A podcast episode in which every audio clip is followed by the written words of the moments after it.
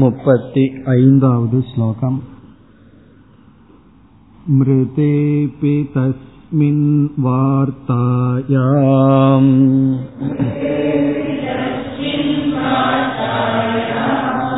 अश्रुतायां न रोतिति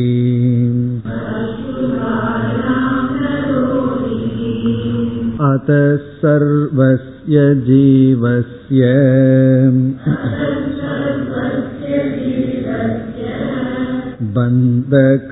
बन्धकृन्मानसं जगत्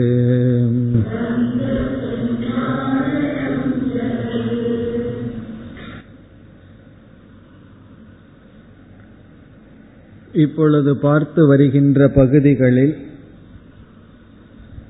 பந்த காரணம் ஜீவ சிருஷ்டிகி என்பதுதான் கருத்து. நம்முடைய பந்தத்திற்கு காரணம் நாம் உருவாக்கிய படைப்பு ஈஸ்வரன் உருவாக்கிய படைப்பு அல்ல. இந்த கருத்தை அன்வய வெதிரேகன் மூலமாக இங்கு வித்யாரண்யர் நிரூபித்தார். அன்வயம் என்பது அது இருக்கும் பொழுது அது இருக்கின்றது என்பது வெதிரேகம் என்பது அது இல்லாத பொழுது அது இல்லை. இந்த அன்வய வெதிரேகத்தின் மூலமாக இரண்டுக்கு உள்ள காரண காரிய சம்பந்தம் விளங்கும். அப்படி இவர் கூறும் பொழுது ஜீவ சிருஷ்டி இருக்கும் பொழுது பந்தமானது இருக்கின்றது. எப்பொழுது ஜாகிரத அவஸ்தையிலும் சொப்பன அவஸ்தையிலும் ஜீவ சிருஷ்டி இல்லாத பொழுது பந்தம் இல்லை. சுஷுப்தி அவஸ்தையில் என்று ஜீவ சிருஷ்டி பந்தம் இந்த இரண்டுக்கும் காரண காரிய சம்பந்தத்தை நிரூபித்தார். அதற்கு பிறகு நாம் அறியாமையினால் ஈஸ்வரனுடைய சிருஷ்டி பந்த காரணம் என்று நினைத்து கொண்டிருக்கின்றோம். அதை இல்லை என்று நிரூபித்தார். எப்படி என்றால் இந்த அன்வயத்தில் வெதிரேக பிரதானமாக எடுத்துக்கொண்டார் அதாவது ஈஸ்வர சிருஷ்டி இருக்கும் பொழுது நமக்கு பந்தம் இல்லை. ஈஸ்வர சிருஷ்டி இல்லாத பொழுதும் பந்தம் நமக்கு இருக்கின்றது. இப்ப ஈஸ்வர சிருஷ்டி இருக்கின்றதா இல்லையா என்பதை பற்றி இங்கு பேச்சு இல்லை. ஜீவ சிருஷ்டி தான் நம்முடைய பந்தத்திற்கு காரணம். அதை இங்கு முப்பத்தி நான்கு முப்பத்தி ஐந்து ஸ்லோகங்களில் உதாகரணம் மூலமாக நிரூபித்தார். தூரதேசே கதே புத்ரே மகன் தூர தேசத்திற்கு சென்றுள்ளான். அவன் உயிரோடு தான் வெளியே இருக்கின்றான். பொய்யாக அவன் இறந்து விட்டான் என்று சொல்லும் பொழுது அதை கேட்டவுடன் நாம் துயரப்படுகின்றோம். பொய்யான வாக்கியத்தை கேட்டு துயரப்படுகின்றோம். உண்மையில் மகனுடைய இறப்பு துயரத்துக்கு காரணம் என்றால் அந்த இறப்பு நடக்கவே இல்லை. ஈஸ்வரனுடைய சிருஷ்டி வெளியே அவன் உயிருடன் இருக்கின்றான். பிறகு இவனுடைய துயரத்திற்கு காரணம் இவனுடைய மனதில் உருவாக்கிய ஒரு சிருஷ்டி. அது என்ன சிருஷ்டி என்றால் என்னுடைய மகன் இறந்து விட்டான் என்ற எண்ணம். அது ஜீவ சிருஷ்டி. இவனுடைய மனதில் தோன்றியது. அதுதான் துயரத்தை கொடுத்தது. பிறகு முப்பத்தி ஐந்தாவது ஸ்லோகத்தில் கூறினார் மகன் வெளியே இறந்து விட்டான். மிருதேபி தஸ்மின். ஆனால் அந்த செய்தி இவனுடைய காதுக்கு இன்னும் வரவில்லை. மகனுடைய இழப்பு இறப்பு துயரத்திற்கு காரணம் அது வெளி விஷயம் அது ஈஸ்வரனுடைய சிருஷ்டி. அது துயரத்திற்கு காரணமாக இருந்திருந்தால் வெளி சூழ்நிலை துயரத்துக்கு காரணம் ஆகிவிட்டது. அதாவது அவன் இறந்து விட்டான் அப்பொழுதே இவர் துயரப்பட வேண்டும். ஆனால் துயரப்படவில்லை. காரணம் அந்த செய்தி இவருடைய காதுக்கு வரவில்லை. ஆகவே அவனுடைய மகன் இருக்கின்றான் என்ற எண்ணத்தில் சந்தோஷமாக இருக்கின்றார். பிறகு எப்பொழுது காதுக்கு வருகின்றதோ அப்பொழுதுதான் துயரம் வருகிறது என்றால் வெளியே இறந்தது காரணம் அல்ல அது மனதிற்குள் அந்த எண்ணம் வந்ததுதான் காரணம். தன்னுடைய மனதுதான் தன்னுடைய துயரத்திற்கு காரணம். வெளி விஷயத்திற்கும் துயரத்திற்கும் சம்பந்தம் இல்லை என்று அன்வய வெதிரேக நியாயத்தில் இது இவர் நிலைநாட்டினார். இதுவரை நம்ம சென்ற வகுப்புல பார்த்து முடித்த கருத்து இனி இந்த விஷயத்தில் பூர்வபக்ஷம் ஒன்று வருகின்றது சந்தேகம் ஒன்று வருகின்றது. அந்த சந்தேகத்திற்கான பதிலும் அடுத்த ஸ்லோகத்தில் ஆசிரியர் வித்யாரண்யர் குறிப்பிடுகின்றார். இப்ப இந்த விஷயத்துல என்ன சந்தேகம் என்ன பதில்? முப்பத்தி ஆறாவது ஸ்லோகம் படிப்போம். विज्ञानवातो बाह्यार्थ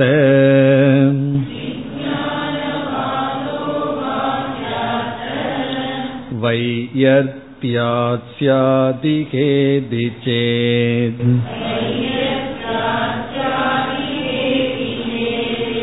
न हृद्याकारमाधातुम्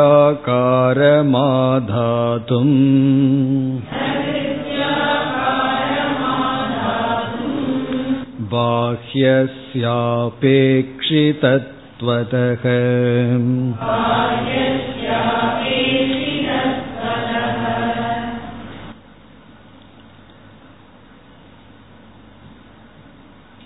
இங்கு வருகின்ற சந்தேகம் என்னவென்றால் வெளி விஷயம் நம்முடைய சம்சாரத்துக்கு எந்த விதத்தில் காரணமும் இல்லை என்றால் வேதாந்த மதத்தை நாம் விட்டுவிட்டு வேதாந்த கொள்கையை விட்டுவிட்டு புத்த மதத்தை சார்ந்த க்ஷணிக விஞ்ஞானவாத மதத்திற்கு நாம் சென்று விடுகின்றோம் அல்லவா?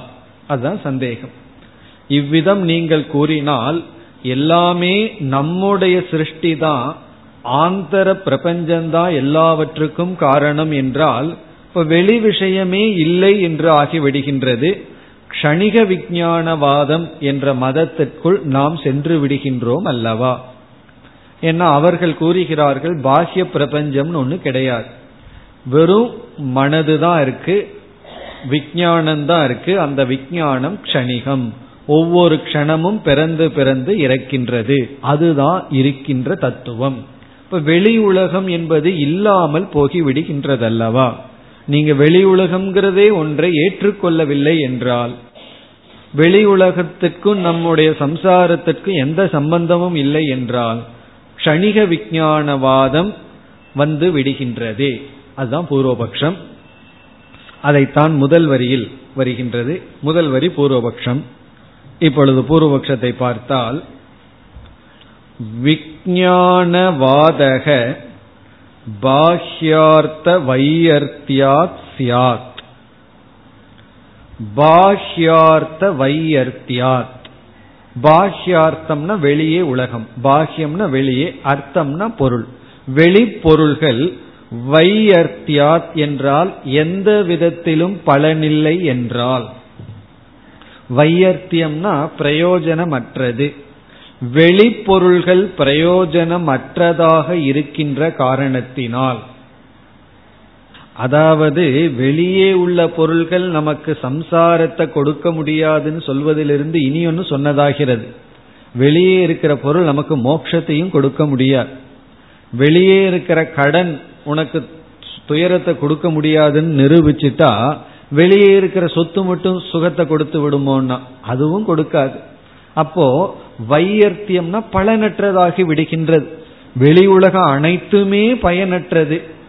உன்னுடைய சுக துக்கத்துக்கு உன்னுடைய மனசுதான் காரணம்னு சொல்லிவிட்டால் பாஷ்யார்த்த வையர்த்தியாத் பாஷ்யார்த்தம் பலனற்றது என்கின்ற காரணத்தினால் விஜானவாதக சியாத் விஜானவாதம் ஏற்பட்டு விடும் அல்லவா? விஞ்ஞானவாதம்னா க்ஷணிக விஞ்ஞானவாதம் க்ஷணிக விஜானந்தான் உண்மை என்ற மதமானது சியாத். ஆகிவிடும் அல்லவா? என்று இக. இகன இந்த இடத்தில்.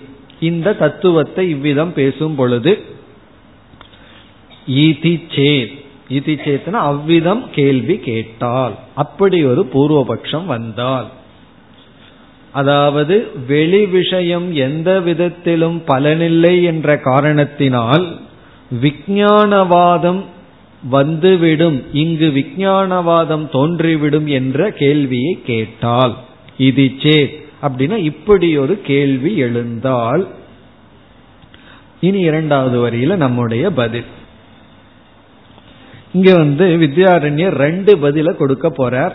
இரண்டாவது வரியில் ஒரு பதில் அடுத்த ஸ்லோகத்துல இனி ஒரு கோணத்தில் இனி ஒரு பதிலை சொல்ல போகின்றார்.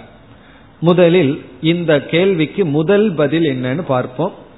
ரெண்டு பதிலும் முக்கியமான பதில் தான் முதல் பதில் என்னவென்றால் நம்முடைய துயரத்திற்கு காரணம் நம்முடைய மனதில் ஏற்படுத்தப்பட்ட சிருஷ்டிதான். அதுல சந்தேகம் கிடையாது. ஆனால் மனதில் அப்படி ஒரு சிருஷ்டி வர பாஷ்யார்த்தம் துணை புரிகின்றது. இப்ப ஈஸ்வர சிருஷ்டியை வச்சுதான் ஜீவ சிருஷ்டியானது உருவாகின்றது இப்ப ஈஸ்வர சிருஷ்டி இல்லை என்றால் ஜீவ சிருஷ்டியும் உருவாகாது.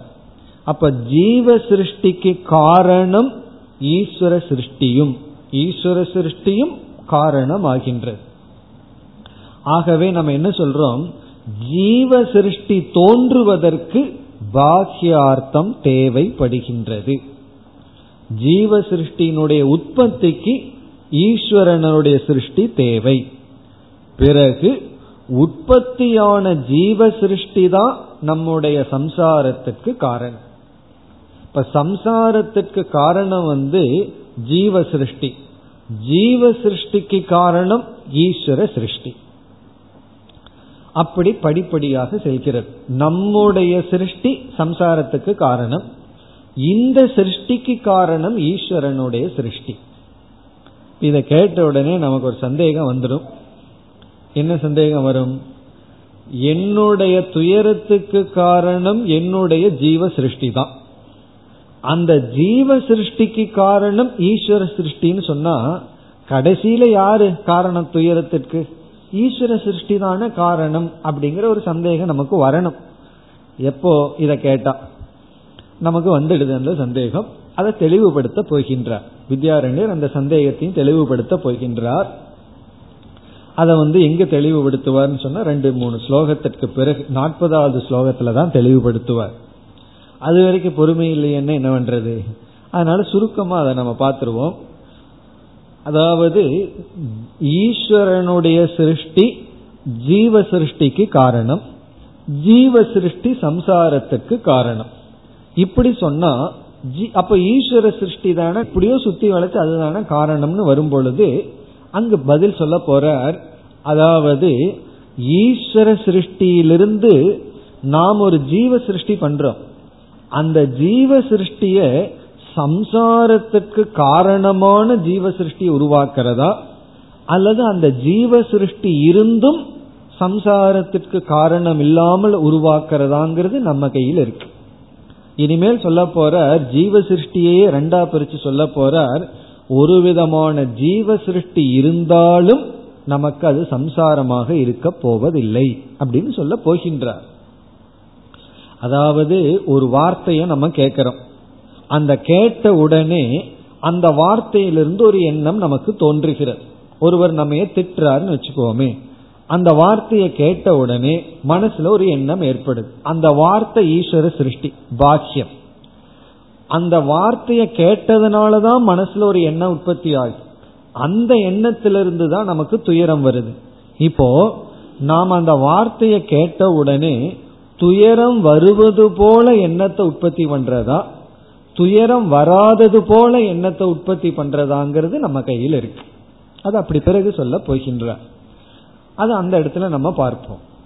அந்த இடத்துல நம்ம விளக்கமாவே பார்ப்போம். இப்ப இங்க வந்து அந்த கருத்தை விட்டுருவோம். ஏன்னா அந்த சந்தேகம் மனசுல வந்துட்டா கிளாஸ கேட்ட மாட்டோம். அந்த சந்தேகமே உள்ள இருந்துட்டு இருக்கும் அதுக்காக தற்காலிகமா மனசை சாந்திப்படுத்திட்டு அங்க நம்ம வந்து விளக்கமா பார்ப்போம். இப்ப நம்ம என்ன பார்க்கின்றோம்? பாஹ்ய வஸ்து விஷயத்துல கொஞ்சம் விசாரம் பண்றோம். வெளி விஷயம்தான் உள் விஷயத்தை உற்பத்தி பண்றதுக்கு காரணம் ஆகின்றது ஆகவே இங்க நம்ம என்ன பதில் சொல்றோம்? வெளி விஷயம் நீ சொல்ற மாதிரி வையர்த்தியம் அல்ல. முழுமையாக பயனற்றது அல்ல. ஈஸ்வர சிருஷ்டி வேண்டும். எதற்கு? ஜீவ சிருஷ்டி உருவாக. இப்ப ஈஸ்வர சிருஷ்டியை நம்ம முழுமையாக பயனற்றதாக கூறவில்லை. சம்சாரத்துக்கு அது பயனற்றது. ஆனா முழுமையாக பயனற்றதாக கூறவில்லை. நமக்கு ஜீவ சிருஷ்டிக்கு காரணமாக ஈஸ்வர சிருஷ்டி தேவைப்படுவதனால் நாம் பாஹ்யார்த்தத்தை ஏற்றுக்கொள்கின்றோம். வெறும் மானச பிரபஞ்சம் மட்டும் இருக்கிறதாக சொல்லவில்லை. வெளி விஷயமும் இருக்கின்றது. என்று நாம் ஏற்றுக்கொள்கின்றோம். இங்க பூர்வபக்ஷி கடைசியா என்ன கேட்டிருக்கான் வெளி விஷயமே தேவையில்லாம ஆகுது அப்ப நீ வெளி விஷயம் இருக்கிறதையே நீ ஒத்துக்கொள்ளவில்லையா? அப்படி ஏற்றுக்கொள்ளவில்லை என்றால் கணிய விஞ்ஞானவாதமாகுமேங்கிறது அவனுடைய தாற்பயம் இப்ப நம்ம சொல்றோம் வெளி விஷயத்தை நாங்கள் ஏற்றுக்கொள்கின்றோம் வெளி விஷயம் இல்லைன்னு சொல்லல ஏன்னா வெளி விஷயம் இருந்தா தான் உள் விஷயம் உற்பத்தியாக முடியும். ஆகவே வெளி விஷயத்தை நாங்கள் ஏற்றுக்கொள்கின்றோம். இங்க கேள்வியே பாக்யார்த்தக அஸ்திவா நவா. அதான் கேள்வி. வெளி விஷயம் இருக்கா இல்லையாங்கிறதான் பூர்வபக்ஷியினுடைய கேள்வி. நீ சொல்றது படி பார்த்தா வெளி விஷயம்னு ஒன்று தேவையே இல்லாத மாதிரி தெரியுது. அப்படின்னு பூர்வபக்ஷி சொல்றான். நம்ம என்ன சொல்றோம்? வெளி விஷயம் இருக்கு. வெளி விஷயம் தேவை. எதற்கு தேவை? சம்சாரத்திற்கல்ல. ஜீவ சிருஷ்டி தோன்ற தேவை. அந்த ஜீவ சிருஷ்டியிலிருந்து தான் நமக்கு துயரம் வருகின்றது. இப்ப இரண்டாவது வரையில் அதான் சொல்லப்படுகின்றது. ந ஹிருதி ஆகாரம் ஆதாத்தும் பாஹ்யஸ்ய அபேட்சிதத்வதக இது சேத் அப்படின்னா இப்படி நீ கேட்டால் நம்முடைய பதில் ந. கிடையாது. நங்கிறதோட ஃபுல் ஸ்டாப் கிடையாது. என்ன கிடையாதுன்னா உன்னுடைய கருத்து கிடையாது. உன்னுடைய கருத்து தவறு. உன்னுடைய கருத்து என்னன்னா பாக்கியார்த்தம் அவசியம் இல்லை என்று நீ கூறுவது தவறு. பாக்கியார்த்தம் இல்லை என்று நாங்கள் கூறுவதாக நீ நினைப்பது தவறு. பிறகு பாக்கியார்த்தம் நமக்கு தேவை. வெளி விஷயத்தை நாங்கள் ஏற்றுக்கொள்கின்றோம். எதற்கு தேவை? ஏன் நாங்கள் ஏற்றுக்கொள்கின்றோம்? பதில் ஹிருதி ஆகாரம் ஆதாதும் ஹிருதி அப்படின்னா இந்த இடத்துல மனதில். ஆகாரம்னா இந்த இடத்துல விருத்தி ஒரு ஃபார்ம் மனதில் எண்ணம். ஆதாதும்னா தோன்றுவதற்கு. மனதில் ஒரு ஆகாரம் தோன்றுவதற்கு. மனதில் ஒரு எண்ணம் தோன்றுவதற்கு பாஹ்யஸ்ய வெளி விஷயமானது அபேட்சிதத்வதக அபேட்சிதத்வதகன காரணமாக இருப்பதனால். பாஹ்யஸ்ய அபேட்சிதத் அபேக்ஷன காரணம் தேவைப்படுகிறது. வெளி விஷயமானது தேவைப்படுகின்றது. வெளி விஷயத்தினுடைய தேவை இருப்பதனால். அப்படின்னு அர்த்தம். பாக்கியசியன வெளி விஷயத்தினுடைய ஆறாவது விபக்தி பாஹ்யசிய வெளி விஷயத்தினுடைய அபேட்சிதத்வதகன தேவை இருக்கின்ற காரணத்தினால். வெளி விஷயத்தினுடைய தேவை இருக்கின்ற காரணத்தினால். எதற்கு வெளி விஷயம் தேவை? ஹிருதி ஆகாரம் ஆதாதும். ஹிருதயத்தில் அந்த உருவத்தை எடுத்துக்கொள்ள. ஹிருதயத்தில் அந்த உருவத்தை எடுத்து கொள்ள. இப்ப வந்து ஒரு நகையை நம்ம பார்க்கிறோம். நகையை நம்ம பார்த்த உடனே எனக்கு இந்த நகை வந்து பிடிக்கல பிடிச்சிருக்கு. இந்த மாதிரி ஒரு நகை வேணும்னு அந்த நகையை நினைச்சு துயரம் வந்துருது. ஏன் இன்னைக்கு மனசுல துயரம் நினைஞ்சதுன்னா அந்த ஜுவல்ல பார்த்த உடனே மனசுல துயரம் வந்தாச்சு. எப்படி வேணாலும் வரலாம். இப்போ அந்த நகை நமக்கு கிடைச்சா லோபம்னு வந்து துயரம் வரலாம். கிடைக்கலன்னு சொன்னா குரோதம்னு நினைச்சு துயரம் வரலாம். அப்படி அந்த மணி ஏற்கனவே சொல்லியிருக்கார். மணிம் லப்துவா. மணியை கிடைச்சு சந்தோஷப்படுறான் கிடைக்காம வருத்தப்படுறான் எல்லாம். அப்படி ஒரு நகையை நினைச்சு துயரப்படுறோம். இப்ப நம்ம என்ன சொல்றோம்? உன்னுடைய துயரத்துக்கு காரணம் வெளி நகையே கிடையாது. உன்னுடைய மனசுக்குள்ள ஒரு நகை போட்டிருக்கையே. அந்த நகை தான் துயரத்துக்கு காரணம்ங்கிற. உடனே பூர்வபக்ஷி கேட்கிறான் அப்படின்னா வெளி விஷயமே தேவையில்லைன்னா நீ என்ன கணிக விஞ்ஞானம் தான் பேசுறையான் இப்ப நம்ம சொல்றோம் இந்த மனசுக்குள்ள நகை வரணும்னா வெளிய நகையை நீ பார்த்திருக்கணுமே வெளிய நகை இருந்தாகணுமே திடீர்னு வந்து விடாதல்லவா? ஆகவே வெளியிருக்கின்ற பொருள் வந்து தேவைப்படுகின்றது. ஆகவே நாங்க வெளியே பொருள் இல்லை என்று சொல்லவில்லை. இப்ப பூர்வபக்ஷி நீ சொல்றபடி போனா வெளியே பொருளையே இல்லைன்னு சொல்றையா? கிடையாது.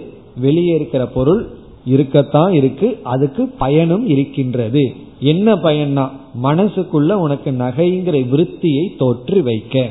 அதத்தான் கிருதி மனதில் ஆகாரம் உருவத்தை ஆதாதும் எடுத்து கொள்ள வெளியிருக்கின்ற பொருள் தேவைப்படுகின்றது. ஆகவே நம்முடைய கருத்து என்னன்னா நாங்கள் கணிக விஞ்ஞான மதத்திற்குள் பிரவேசம் செய்யவில்லை. வெளி விஷயத்தையும் ஒத்துக்கிறோம் அதனுடைய பலனும் இருக்கின்றது உள் விஷயமும் இருக்கு. ஆனா உள் விஷயம்தான் துயரத்துக்கு காரணம்.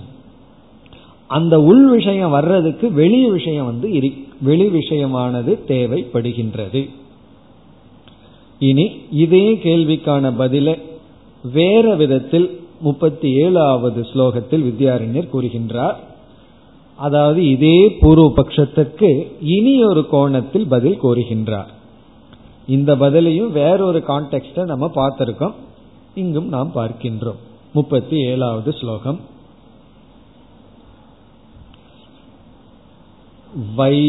வையர்த்தியமஸ்து வா பாஹ்யம்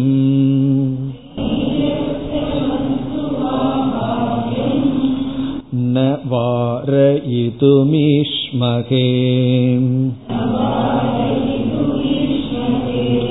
प्रयोजनमपेक्षन्ते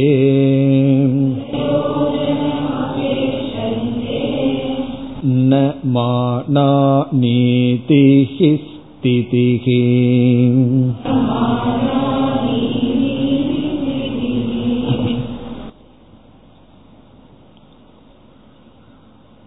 இங்கு வித்யாரண்யர் என்ன பதில் சொல்கின்றார் வெளியே இருக்கின்ற பொருள்கள் பிரயோஜனம் இல்லாமலும் இருக்கட்டும். முன்ன என்ன சொன்னார்? வெளியே இருக்கிற பொருள் பிரயோஜனமா இருக்கு. அதனால வெளிப்பொருள்கள் இருப்பதாக ஏற்றுக்கொள்கின்றோம். என்ன பிரயோஜனமா இருக்குன்னா மனதில் எண்ணத்தை உற்பத்தி செய்யன்னு சொன்னார். இப்ப இங்க என்ன சொல்றார்? வெளியே இருக்கிற பொருளுக்கு பிரயோஜனம் இல்லைன்னே வைத்துக் கொள்ளுங்கள். அது இல்லாத போதிலும் வெளியே பொருள் இருக்கின்றது. அப்படின்னு பதில் சொல்ற. வெளியே இருக்கிற பொருள் பிரயோஜனம் இல்லைங்கிறத ஹேதுவா சொல்லி பூர்வபக்ஷி கேட்டான் கேள்வி. அந்த ஹேதுவை எடுத்துக்கொண்டே பதில் சொன்னார். வெளியே இருக்கிற பொருள் பிரயோஜனம் இல்லை அதனால வெளியே பொருள் இல்லைன்னு பூர்வபக்ஷி சொன்னான். பொருள் இல்லைங்கிற கருத்துக்கு நீ வந்து விடுகிறாயேன். இவர் என்ன சொன்னார்? இல்ல வெளியே இருக்கிற பொருளுக்கு பிரயோஜனம் இருக்குன்னு பதில் சொன்னார். இங்க என்ன பதில் சொல்றார்? உன்னுடைய கேது இருந்த போதிலும் வெளியே பிரயோஜனம் இல்லைங்கிறது உண்மையான போதிலும் வெளியே பொருள் இருக்கிறது. அப்ப அவனுடைய ஹேதுவை வச்சுட்டே பதில் சொல்றார். முதல்ல அவனுடைய ஹேதுவை நீக்கி பதில் சொன்னார். இப்ப அவனுடைய ஹேதுவை வச்சுட்டே பதில் சொல்கின்றார். அவனுடைய ஹேது என்ன? வெளியே பொருள்கள் வெளியே இருக்கிற பொருள்கள் பிரயோஜனம் இல்லை அதனால வெளியே பொருள் இல்லைன்னு சொன்னேன். நான் என்ன சொல்றேன்? வெளியே பொருள் பிரயோஜனம் இருக்கோ இல்லையோ பொருள் இருக்கு. அதுதான் நம்முடைய பதில். இதை நம்ம எந்த கான்டெக்ட்ல படிச்சிருக்கோம்னா பிரமாணத்தின் மூலமாக ஒரு பொருளை நம்ம பார்க்கிறோம். கண்ணின் மூலமா ஒரு பொருளை பார்க்கிறோம். அந்த பொருளினுடைய அஸ்தித்துவமானது பிரமாண சித்தம் பிரமாண அதீனம். மானாதீனா மேய சித்திகின்னு பார்த்திருக்கோம். மான அதீனா மேய சித்திகி. ஒரு பொருள் இருக்குன்னு நம்ம சொல்லணும்னா அதனுடைய இருப்புக்கு ஒரு பிரமாணத்தை காட்டணும். நம்ம எல்லாம் உதாரணத்துல பார்த்திருக்கோம். நான் பொருள் இருக்குன்னு சொல்லுவேன் பிரமாணத்துல காட்ட மாட்டேன்னு சொன்னா இருக்குன்னு சொல்லுவேன் அது எப்படி இருக்கு என்ன பிரமாணத்துல அந்த பொருள் நிலைநாட்டப்பட்டதுன்னு சொல்ல மாட்டேன்னா நான் என்ன சொல்லலாம்? இந்த ஸ்டேஜ் மேல ஒரு யானை இருக்கு. எப்படின்னா அது இருக்கு பிரமாணத்துல காட்ட மாட்டேன் அப்படிங்கிற மாதிரி ஆயிரும். விவஸ்தை இல்லாம போயிடும் இப்போ ஒரு பொருள் இருக்குன்னு சொன்னா என்ன பிரமாணத்தின் மூலமா அந்த இருப்பு சித்தித்திருக்குங்கிறத காட்டணும். இப்ப அந்த இடத்துல ஒரு பூர்வபக்ஷம் வரும் அந்த பொருள் பிரயோஜனத்தையும் கொடுக்கணும் அப்படின்னு ஒரு பூர்வபக்ஷம் வரும். அதாவது பிரமாணத்தில் அது சித்தித்து அது பிரயோஜனத்தையும் கொடுக்கணுங்கிறது பூர்வபக்ஷம். நம்ம என்ன சொல்லுவோம்? அந்த பொருள் பிரயோஜனத்தை கொடுக்குதா இல்லையாங்கிறது வேற. பிரமாணத்தில் அது சித்தித்தால் போதும். பிரமாணத்தின் மூலமா அது விளக்கப்பட்டிருந்தால் போதும். அது பிரயோஜனத்தை கொடுக்கணுங்கிற அவசியம் கிடையாது. இப்ப வந்து கண்ணு வழியா அஞ்சு பொருளை பார்க்கிறோம். மூணு பொருள் நமக்கு பிரயோஜனப்படுற பொருளா இருக்கு. மீதி இரண்டு பொருள் ஒரு பிரயோஜனமும் நமக்கு இல்லை. ஆனா அந்த பொருளை இல்லைன்னு சொல்லிடுவோமா ரோட்ல எத்தனையோ குப்பைய பாக்கிறோம் அதெல்லாம் நமக்கு பிரயோஜனம் இல்லை ஆனாலும் கண்கிற பிரமாணம் அந்த பொருளை பற்றிய அறிவை நமக்கு கொடுத்ததுனால நமக்கு பிரயோஜனமா இருக்கிறது தான் இருக்குன்னு சொல்ல முடியாது. பிரயோஜனமா இருக்கோ இல்லையோ ஒரு பிரமாணம் ஒரு பொருளை காட்டிவிட்டால் அந்த பொருள் இருக்கின்றது. பூர்வபக்ஷி என்ன சொன்னா வெளியே இருக்கிற பொருள் பிரயோஜனம் இல்லைன்னு நீ சொல்லிட்டதுனால வெளியே பொருள் இல்லைன்னு சொல்ற. வெளியே பொருள் உனக்கு பிரயோஜனம் இருக்கோ இல்லையோ பிரமாணத்தில் காட்டப்பட்டு விட்டால் அந்த பொருள் இருக்கின்றது. அதுதான் ரூல் அப்படின்னு சொல்ற. இங்க என்ன நியதின்னு சொன்னா ஒரு மானத்தின் மூலமாக பிரமாணத்தின் மூலமாக ஒரு பொருள் அறிவிக்கப்பட்டு விட்டால் அந்த பொருள் இருக்கின்றது. அதுக்கு பிரயோஜனம் இருக்கோ இல்லையோ. அப்ப நம்ம என்ன சொல்றோம்? வெளியிருக்கிற பொருள் பிரயோஜனம் இல்லதான். ஒரு பிரயோஜனம் கிடையாது. எந்த எதுக்கு பிரயோஜனம் இல்லை சம்சாரத்தை கொடுக்கிறதுக்கு பிரயோஜனம் இல்லை இருந்த போதிலும் வெளி இருக்கின்ற பொருள் இருக்கிறது. காரணம் அது பிரத்யக்ஷ பிரமாண சித்தம். நம்ம வந்து ஏற்கனவே பார்த்திருக்கோம் ஈஸ்வர சிருஷ்டி வந்து பிரத்யக்ஷ பிரமாண சித்தம் ஜீவ சிருஷ்டி வந்து சாட்சி பாஸ்யம்னு பார்த்திருக்கோம். அதாவது மானபாசியம் ஈஸ்வர சிருஷ்டி சாட்சி பாசியம் ஜீவ சிருஷ்டின்னு பார்த்திருக்கோம். நம்முடைய சாட்சி சைத்தன்யம் மனதில் இருக்கின்ற எண்ணங்களை விளக்குது. பிறகு பிரமாணங்கள் வெளி விஷயத்தை விளக்குது. ஆகவே வெளி விஷயம் உண்டு. அதுதான் இங்கு சொல்லப்படுகிறது. வையர்த்தியம் அஸ்துவா பாஹ்யம். இப்ப பாஹ்யம் வஸ்து வையர்த்தியம் அஸ்து. பாஹ்யம் வெளியே இருக்கின்ற வஸ்து பொருள்ங்கிறத சேர்த்திக்கணும். வெளியே இருக்கின்ற பொருள் வையர்த்தியம் அஸ்துவா. வையர்த்தியம்னா பயன்படாததாக இருக்கட்டும். வையர்த்தியம்னா பிரயோஜனம் இல்லாமல் அஸ்துன இருக்கட்டும். வெளியே இருக்கின்ற பொருள்கள் வையர்த்தியம் அஸ்து பிரயோஜனமற்றதாகவே இருக்கட்டும். பிறகு என்ன சொல்றார்? அதை இல்லாமையாக்க நம்மால் முடியாது. வாரயிதும் ந ஈஷ்மகே. இங்கேயும் பாஹ்யம் அர்த்தம் பாஹ்யம் வஸ்துங்கிறத சேர்த்திக்கணும். வெளிப்பொருள்கள் வெளிப்பொருளை வாரயிதும் இல்லை என்று சொல்ல நீக்க அப்படின்னு அர்த்தம். வாரயிதும்னா நிஷேதும் நீக்க ந ஈஷ்மகே. நம்மால் முடியாது நமக்கு அந்த சக்தி கிடையாது. வெளிய பொருளை வந்து இல்லாமையாக்க நமக்கு எந்த பவர் எந்த சக்தியும் கிடையாது. எந்த திறனும் இல்லை. இப்போ பாஹ்யம் அர்த்தம் வாரயிதும் ந ஈஸ்மகே பிறகு வெளியே ஒரு பொருள் இருக்கா இல்லையாங்கிறதுக்கு எது நியதி எது நியதி அல்ல. ஒரு இந்திரியத்தின் மூலமா அந்த பொருள் காட்டப்பட்டால் அந்த பொருள் இருக்கு. பிறகு அந்த பொருள் பிரயோஜனப்படுமா இல்லையாங்கிறது இங்கு கேள்வியே இல்லை. அந்த பதில சொல்றார் பிரயோஜனம் ந அபேக்ஷந்தே. அதாவது பிரயோஜனம் ந அபேக்ஷந்தே. ஒரு பொருள் அதனுடைய இருப்பை நிலைநாட்ட பிரயோஜனத்தை சார்ந்திருப்பதில்லை. பிரயோஜனம்னா ஒரு பலன் ந அபேக்ஷந்தேன சார்ந்திருப்பதில்லை.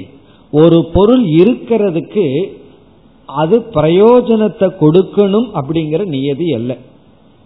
அப்படி ஒரு நியதி இருந்ததுன்னு வச்சுக்கோமே பாதி பாப்புலேஷன் இல்லாம போயிடும் ஏன்னா எத்தனை பேர் பிரயோஜனமா இருக்காங்க இந்த உலகத்துக்கு? ஒரு பிரயோஜனம் இல்லாம எத்தனையோ பேர் உயிர் வாழ்ந்துட்டு இருக்காங்க. ஆனாலும் இருக்காங்களே. பிரயோஜனம் இருந்தா தான் அவர்கள் இருப்பார்கள்னு சொன்னா ரொம்ப பேர் போய் சேர்ந்துருவார்கள். இருக்க மாட்டார்கள். ஏன்னா அப்படி யாருக்கும் ஒரு பிரயோஜனம் இல்லாம ஜீவராசிகள் எத்தனையோ இருக்கு. ஆனா இருக்கே அது பிரயோஜனத்தை கொடுக்கணுங்கிற அவசியம் இல்லைன்னு சொல்ற. பிறகு எது ஒரு பொருள் வெளியே இருக்குங்கிறதுக்கு நிலைநாட்ட ஆதாரம் என்றால் மானாணி. மானாணி. ரொம்ப சுருக்கமா பேசுறார். இந்த ஸ்லோகத்துக்குள்ள பல கருத்துக்களை ஒவ்வொரு வார்த்தைக்குள்ள வச்சுட்டார். மீதி எல்லாம் இடையில சேர்த்து சேர்த்து புரிஞ்சுக்கணும். மானாணி அவ்வளவுதான் சொல்லியிருக்கார்.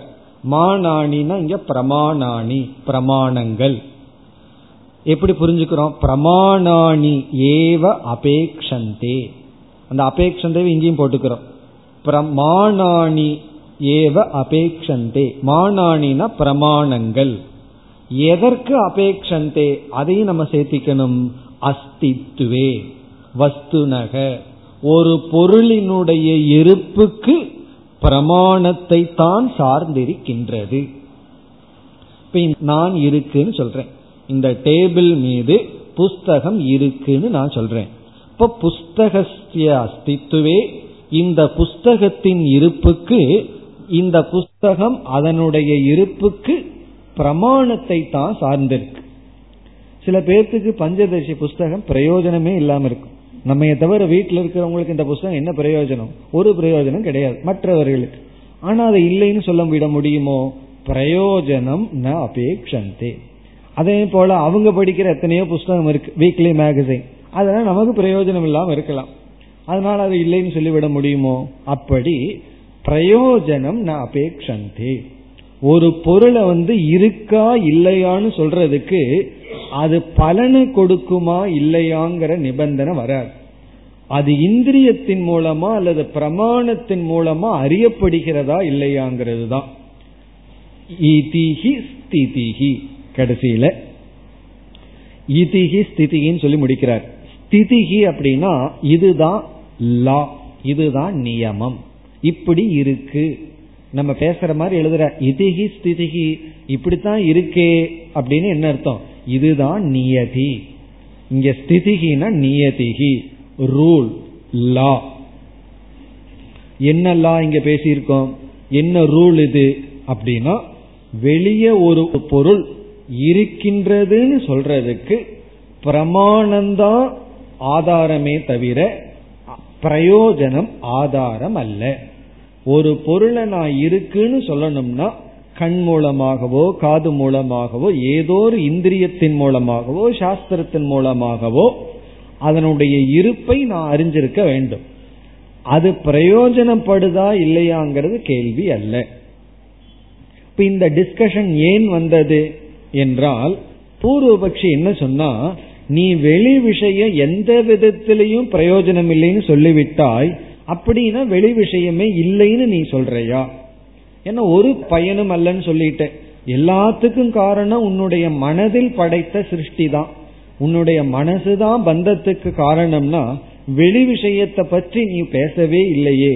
வெளி விஷயத்தை அப்படியே விட்டுட்டேன்னு சொல்லிருக்கின்றான் அதுக்கு வித்யாரண்யர் சொன்னாரு ஒரு கோணத்துல பூர்வபக்ஷியினுடைய லைன்லயே போய் சொன்னார் இல்ல நான் வெளி விஷயத்தை விடல. வெளி விஷயம் வந்து உள் விஷயத்துக்கு தேவைப்படுதுன்னு சொல்லிட்டார்.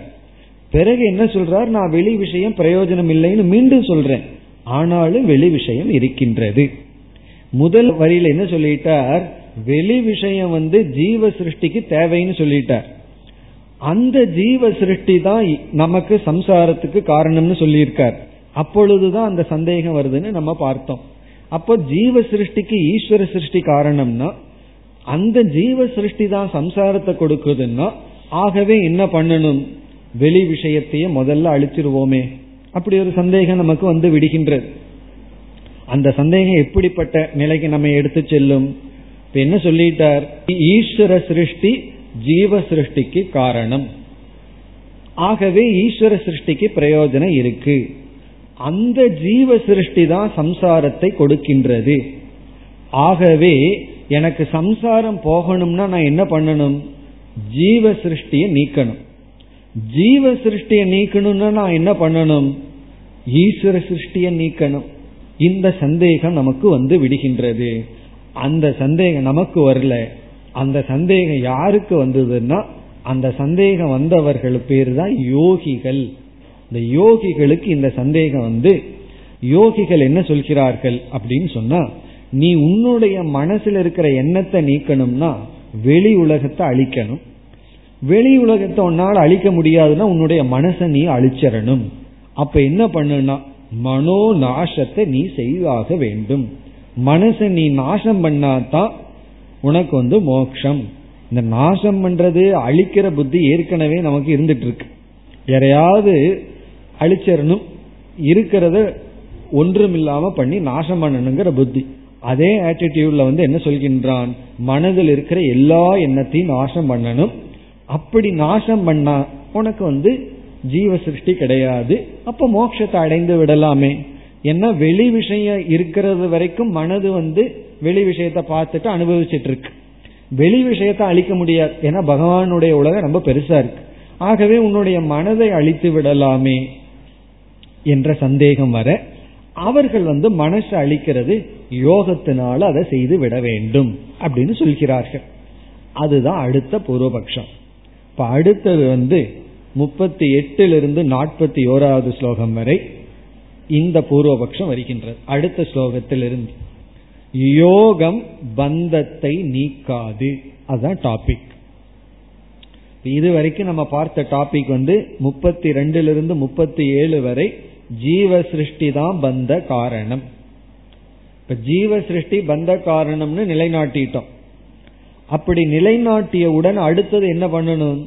இந்த பந்த காரணமான ஜீவ சிருஷ்டியை எப்படி நீக்கணும்னு வரணும். அதுதான் டாபிக் அதற்கு முன்னாடி எது சாதனை அல்லன்னு சொல்றதுக்காக யோகம் பந்த காரணத்தை நீக்காது. பந்த காரணத்துக்கு நிவாரணம் யோகம் அல்ல. அந்த கருத்தை சொல்றார். அதற்கு பிறகு நம்ம பார்த்த ஒரு சந்தேகம் நீங்கும். அதற்கு பிறகுதான் இந்த ஜீவ சிருஷ்டியை என்ன பண்ணணும்? அதை சொல்ல போகின்றார். ஆகவே அடுத்த ஸ்லோகத்தில் ஆரம்பித்து முப்பத்தி எட்டு முதல் நாற்பத்தி ஒன்று வரை யோகம் பந்தம் ந நிவாரயதி. யோகமானது பந்தத்தை நீக்காது. முப்பத்தி எட்டாவது ஸ்லோகம். பந்தஸ் बन्धश्चेन्मानसं द्वैतम्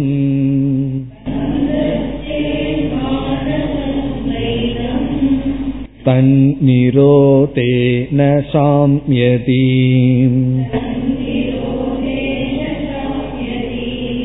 अभ्यसेद्योगमेवातः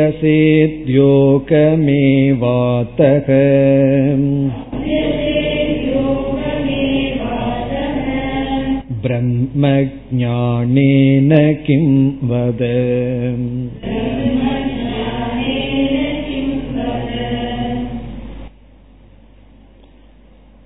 இந்த முழு ஸ்லோகம் பூர்வபக்ஷியினுடைய ஸ்லோகம் பூர்வபக்ஷி சித்தாந்தியை பார்த்து வேதாந்தியை பார்த்து கேட்கின்றார் சில சமயம் நம்ம கிளாஸ்லயே ரொம்ப பூர்வபக்ஷிகள் இருக்கும் இந்த மாதிரி ஏன்னா ரொம்ப பேர்த்துக்கு இதுதான் ரொம்ப முக்கியமா அட்ராக்டிவா தெரியும் என்ன பூர்வபக்ஷம்? என்ன சொல்றான்னு ஸ்லோகத்திலேயே பார்ப்போம். பந்தக சேத் மானசம் துவைதம். மானசம் துவைதம். மானசம் துவைதம்னா மனதிற்குள் இருக்கின்ற துவைதம். மானசம்னா மனதிற்குள் இருக்கின்ற துவைதம் இருமை.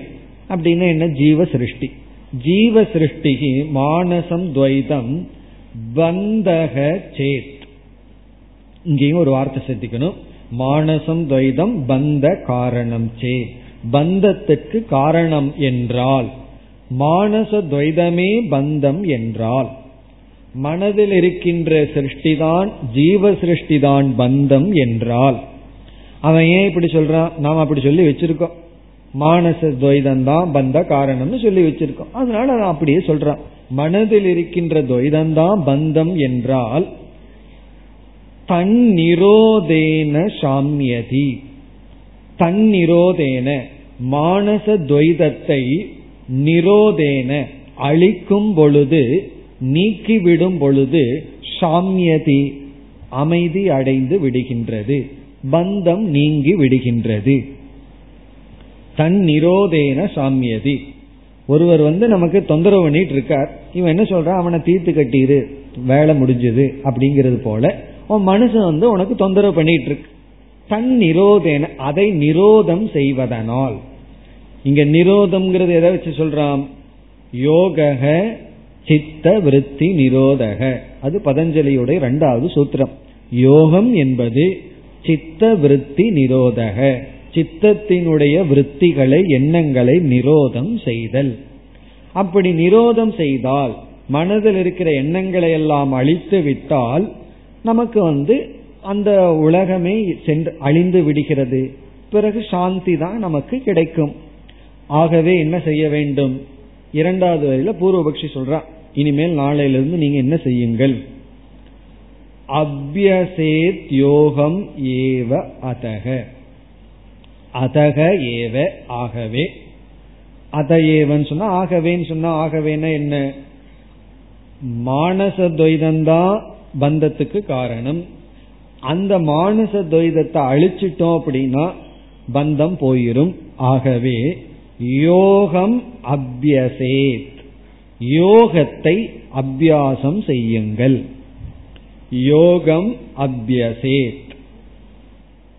இங்க யோகம்ங்கிறதுக்கு என்ன அர்த்தம்? பதஞ்சலி சொல்லியிருக்கார். யோக இஸ் ஈக்வல் டு சித்த விருத்தி நிரோதக. யோகம் என்பது சித்தத்தினுடைய எண்ணங்களை நிரோதம் செய்தல். இங்க பூர்வபக்ஷி நிரோதம்னா அழித்தல் அப்படிங்கிற அர்த்தத்துல யோகத்தை செய்யுங்கள். அதை செய்யறத விட்டுட்டு இப்ப நீங்க என்ன பண்ணிட்டு இருக்கீங்க அப்படின்னு நம்ம கிட்ட கேக்குறான். பிரம்ம ஜானேன கிம். பிரம்ம ஜானத்தினால என்ன பிரயோஜனம்? இங்க கிம்ங்கிறது ஒரு ஆச்சரியக்குறி. பிரம்ம ஜானேன கிம். பிரம்ம ஜானத்தை நீங்கள் ஏன் அடைய வேண்டும்? பிறகு நம்ம பார்த்து கேட்கிறான் வத சொல்லுங்கள். தொம் வத. சித்தாந்திய பார்த்து பூர்வபக்ஷி கேட்கிறான் நீ என்கிட்ட சொல்லு. என்ன சொல்லுன்னா என் கேள்விக்கு ஒழுங்கா பதில் சொல்லு. நான் என்ன கேட்டிருக்கேன்? நான் சும்மா சொல்லவில்லை தர்க்கத்தோட எல்லாம் பேசியிருக்கேன். அதாவது நீ சொன்னதை வச்சே நான் சொல்லியிருக்கேன். மானச துவைதந்தான் பந்தம்னு சொன்னேன். அப்ப அந்த மானச துவைதத்தை அழிச்சா பந்தமும் அழிஞ்சிரும்.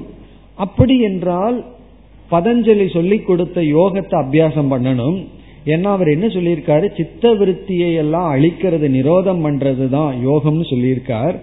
அந்த யோகத்தை பின்பற்றி பதஞ்சலி என்ன எப்படியெல்லாம் மனசை அழிக்கணும்னு சொல்லியிருக்காரோ அதை நீ பின்பற்றதை விட்டுட்டு பிரம்ம ஜானத்துக்காக விசாரத்தை நீ ஏன் செய்து கொண்டு இருக்கின்றாய் அதனால என்னன்னா இந்த பஞ்சதசி பகவத்கீதா உபனிஷத் கிளாஸ் எல்லாம் முதல்ல நிறுத்திட்டு போய் ஒழுங்கா யோகம் பண்ணிட்டு இரு. தலைகீழ நின்னுட்டு யோகம் பண்ணிட்டு மனசுல இருக்கிற விருத்தி எல்லாம் நீக்கிட்டு வத நீ எனக்கு சொல். வதன்னு சொல்லி நம்ம கிட்ட கேட்கறான் இதுக்கு நம்ம இந்த பதில் சொல்லி ஆக வேண்டும்.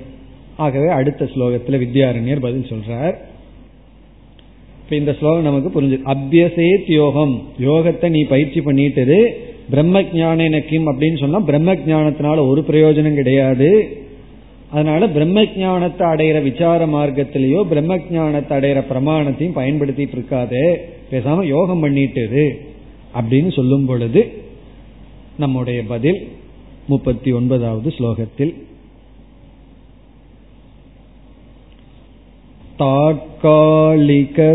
तात्कालिकद्वैतशान्तौ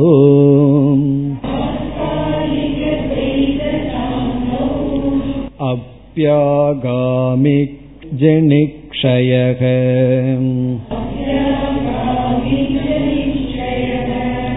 ब्रह्मज्ञानं विना न स्यात्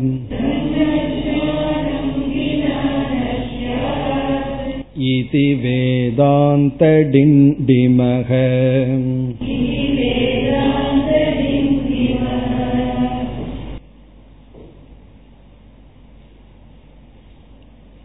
இங்கு வித்யாரண்யர் என்ன பதில் கூறுகின்றார்?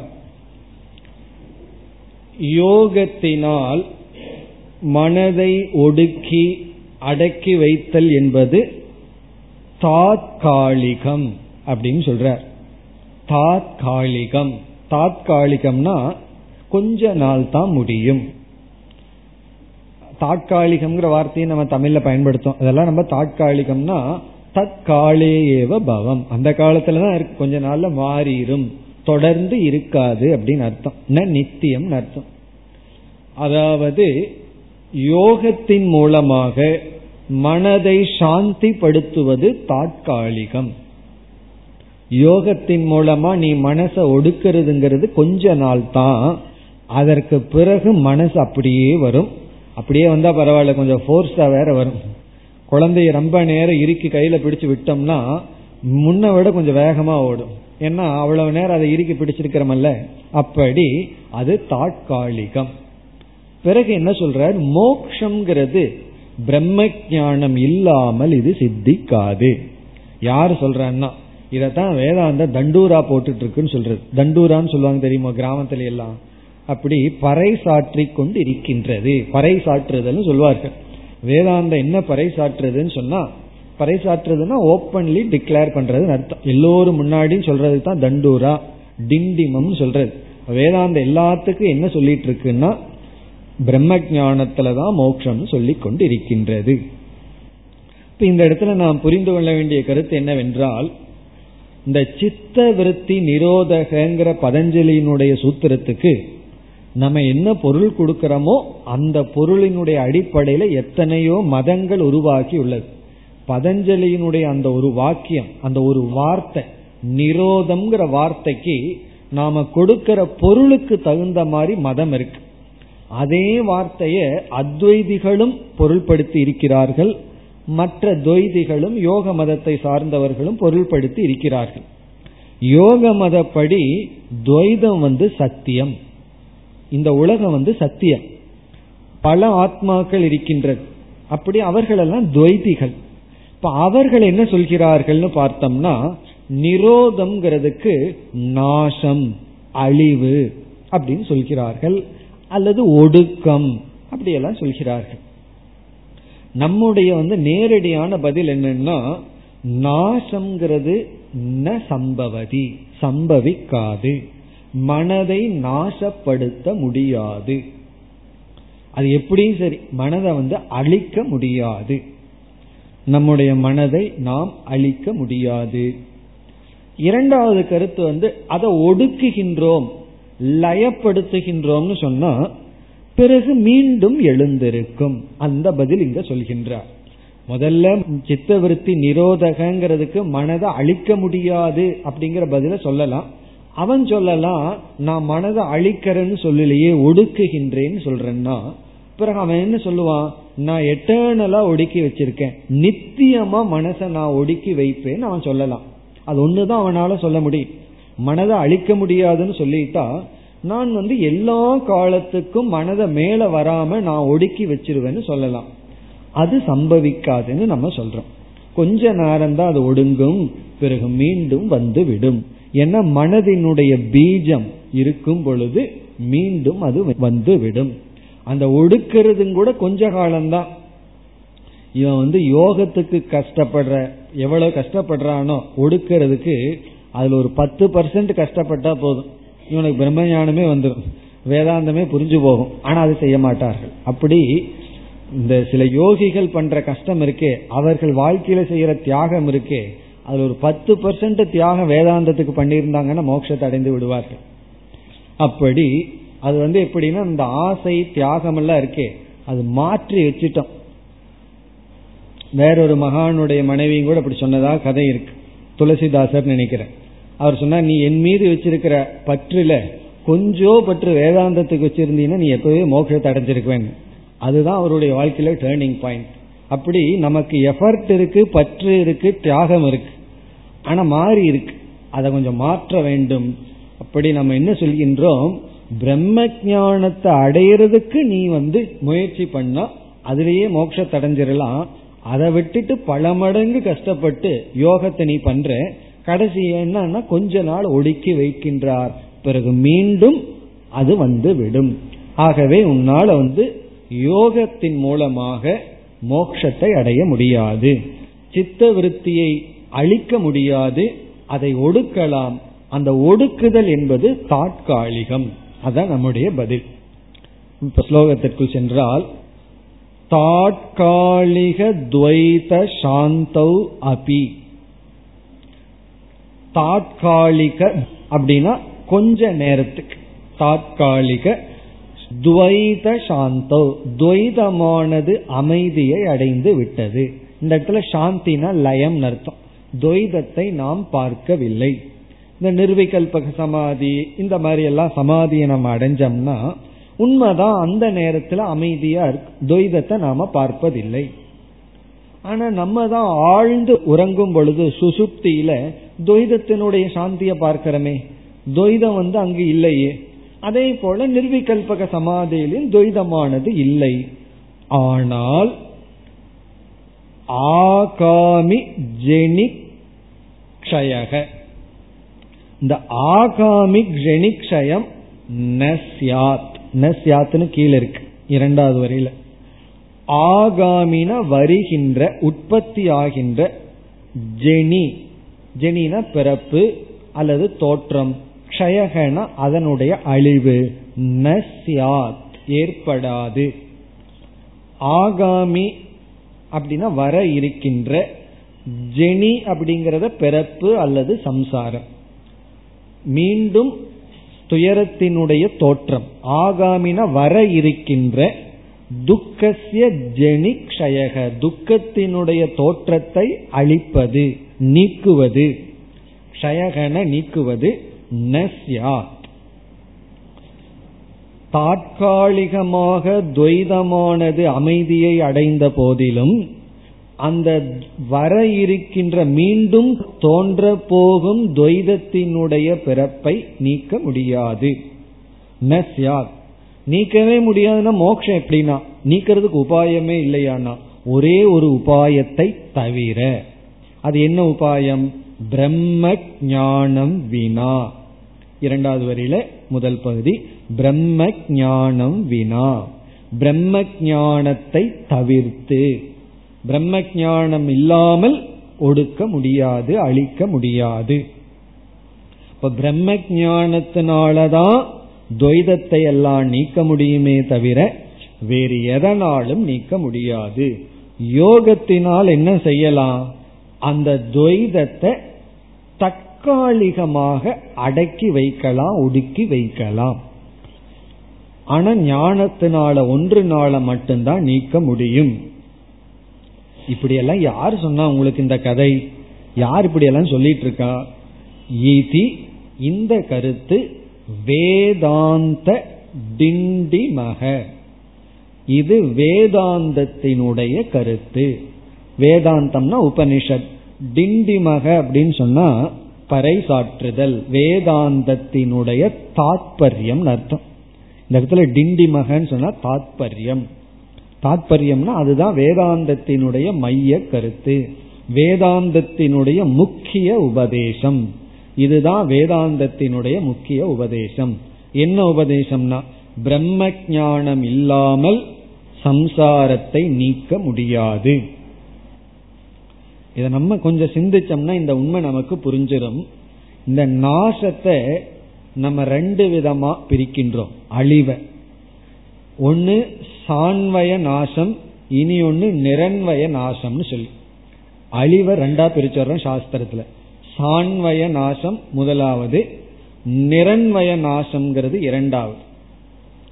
இந்த சான்வய நாசம் அப்படின்னு சொன்னா உருமாற்றி விடுதல். ஒன்ன ஒன்னா மாத்துறது தான் சான்வய நாசம்.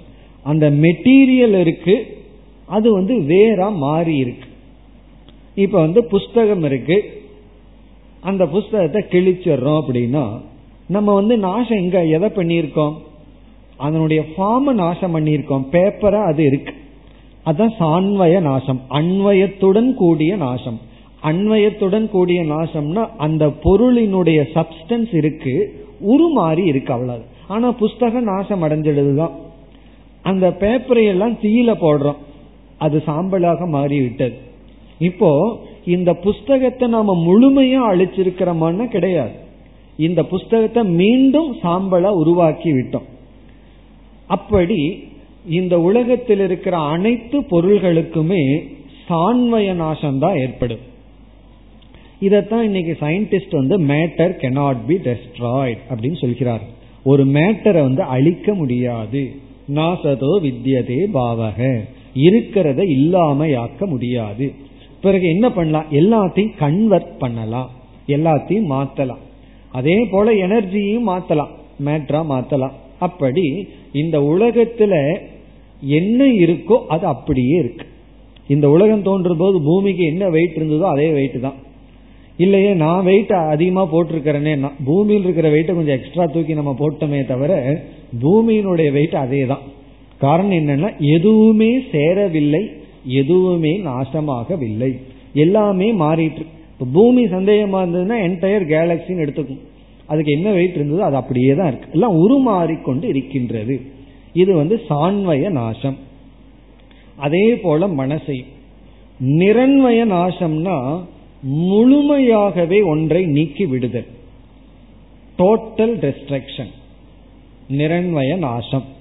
அது எஞ்சி எதுவும் மீதி இருக்கிறது இல்லை அதை ரெப்ரசன்ட் பண்றதுதான் அந்த கற்பூரம். இப்ப கற்பூரத்துல எது எஞ்சி இருக்கிறது இல்லைன்னு சொல்லி நிரண்வய நாசத்தை சொல்கிறார்கள். அது ஒரு உதாரணம் தான் உண்மையிலேயே அங்க நிரண்வய நாசம் கிடையாது. அதெல்லாம் கேஸ் ஃபார்ம்ல இருக்கு. அதுவும் அங்க உருமா உருமாட்டப்பட்டு தான் இருக்கு. ஆனா அங்க தத்துவம் அங்கன்னா அங்க ஒண்ணு இருக்கிறது மீதி இருக்கிறது இல்ல அந்த கரியை தவிர மீதி வேற ஒன்னையும் நம்ம பாக்குறது இல்ல அப்படி நிரண்மய நாசம்னா முழுமையானது. நம்ம உலகத்தை பார்த்தோம்னா எல்லா இடத்திலையும் சான்மய நாசம் தானே பண்ண முடியும்? நிரண்மய நாசத்தை எங்க பண்ண முடியும்? அந்த நாசம் சம்பவிக்குமா அப்படின்னு ஒரு கேள்வியே வருது. அப்ப நம்ம பதில் பார்க்கிறோம் நிரண்மய நாசம்ங்கிறது வந்து ஒரே ஒன்றுனால தான் நடக்கும். அது வந்து ஞானத்தினால மட்டும்தான் பண்ண முடியும். செயலினால நிரண்மய நாசம் பண்ண முடியாது. டோட்டல் ரெஸ்ட்ரக்ஷன்ங்கிறது வந்து அறிவுனால தான் பண்ண முடியும். அப்படின்னா அறிவினால நாசப்படுத்துற பொருள் எதுவா இருக்க முடியும்? அறிவினால முழுமையா ஒன்ன பொருளை நீக்கணும்னு சொன்னா இப்ப நம்ம எதுக்கு வந்துடுறோம்? ரஜ்ஜு சர்ப்பக. அந்த சர்ப்பம் இருக்கே அந்த பாம்பு கயிற்றுல ஏற்றி வைக்கப்பட்ட பாம்பு அதை முழுமையா அதனுடைய அடிச்சுவடு இல்லாம நீக்க முடியும். அதத்தான் நிரண்மய நாசம்ங்கிறோம். பாம்பு போயிடுது அதனுடைய தாரை இருக்குன்னு சொல்லுவோமான்னா. இல்ல அதை முழுமையா அறிவினால நீக்க முடியும். அப்படி இந்த ஞானத்தினால அத்தியாசம் செய்யப்பட்ட சம்சாரம் முழுமையாக நாம் நீக்க முடியும். யோகத்தினாலேயோ கர்மத்தினாலேயோ எதனாலும் நாம் நீக்க முடியாது. அப்படி நீக்கினா அது அன்வய நாசம் சன்வய நாசம் உருமாற்றி இருக்கோம். பிறகு எதை நம்ம முழுமையா நீக்க முடியும்னா சம்சாரத்தை. அது அத்தியாசமாக இருந்திருக்க வேண்டும். அதை ஞானத்துல தான் நீக்க முடியும். அதெல்லாம் மனசுல வச்சுட்டு சுருக்கமா சொல்ற பிரம்ம ஞானம் வினா நஸ்யாத் பிரம்ம ஞானம் இல்லாமல் அழிக்க முடியாது. மேலும் அடுத்த வகுப்பில் பார்ப்போம். ஓம் போர் நமத போர்